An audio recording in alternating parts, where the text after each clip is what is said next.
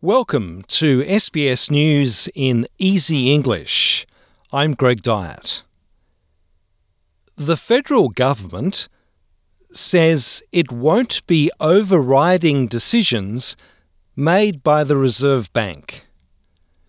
The Greens are calling for the government to use its power to reverse the recent interest rate increases. But Environment Minister Tanya Plibersek says while she understands people are doing it tough, Labor won't be taking economic advice from the Greens. We know people are doing it tough. We're going to we're, we're helping them in all the ways that we can help them uh, through cheaper cost of living, like childcare. Uh, and medicines and so on, but uh, over, overriding the Reserve Bank would be a, a very unusual thing to do indeed. Advocates for the Indigenous voice to Parliament have launched a week of action to help Australians understand the proposal and clarify its purpose. It comes as part of an effort to encourage community voices to be heard in discussions and shift the focus of community conversations away from politicians and media commentators. Director of From the Heart, Dean Parkin, claims he wants Australians from all communities to be included in the reconciliation process of constitutional recognition. Mr. Parkin was heavily involved in the process that led to the Uluru Statement. There are growing calls to ban engineered stone, following links to an incurable lung disease.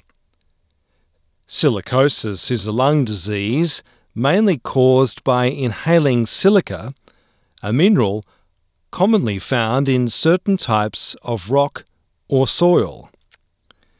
The Assistant Secretary of the Australian Council of Trade Unions, Liam O'Brien, says if governments don't act now, there will be 100,000 cases of silicosis and more than 11,000 cancers in the country. He says there needs to be protection for construction workers.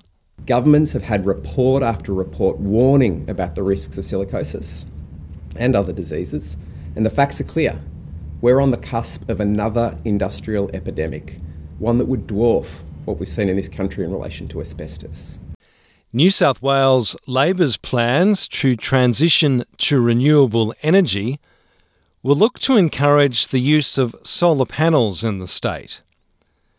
Labor leader Chris Minns says a community battery plan would be dispatched by the Energy Security Corporation, which his party wants to establish for investment in renewable energy.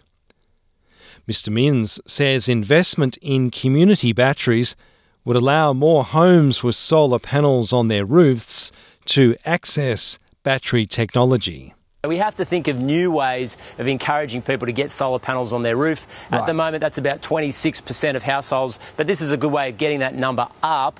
There are calls for greater support for those affected by long COVID, with many who've experienced the condition saying they feel abandoned by the government. Chief Executive of the Burnet Institute, Professor Brendan Crabb, has told a parliamentary inquiry that future responses in how the country deals with COVID 19 should take into account those who have been dealing with long COVID. Long COVID is defined as when patients are still reporting symptoms or contracting new symptoms several months after their initial infection. I'm Greg Dyett, and that's SBS News in easy English.